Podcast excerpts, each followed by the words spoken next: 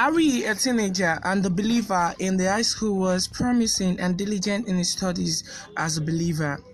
He chose to live a godly and decent life in an ungodly environment.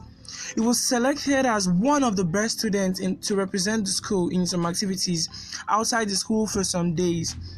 At the venue of the program, they were lavished with a lot of things, but Harry had to decide to choose to do only things that would please God and took permission from the authority to be exempted from some of their offers. The authority initially disagreed but later allowed him.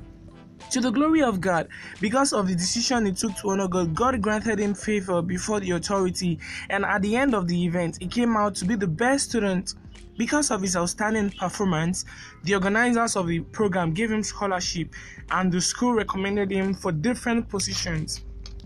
You might ask, how do I honor God with my life? One, I will have to say commitment to stay true to God and God's words, even in times of hardship and in an environment full of ungodly systems and beliefs.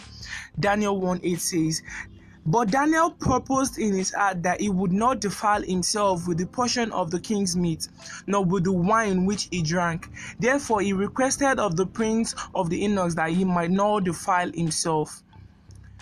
Honoring God with your life is beneficial.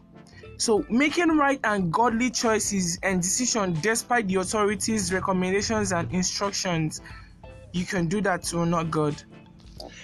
I would also say ignoring worldly attractive offers for godly standard, which is more sustaining and benefiting.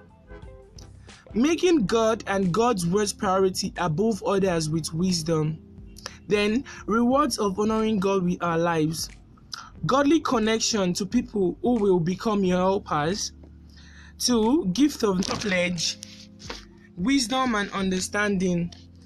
Excellent spirit is released on such individual that makes him outstanding. Then it provides our needs.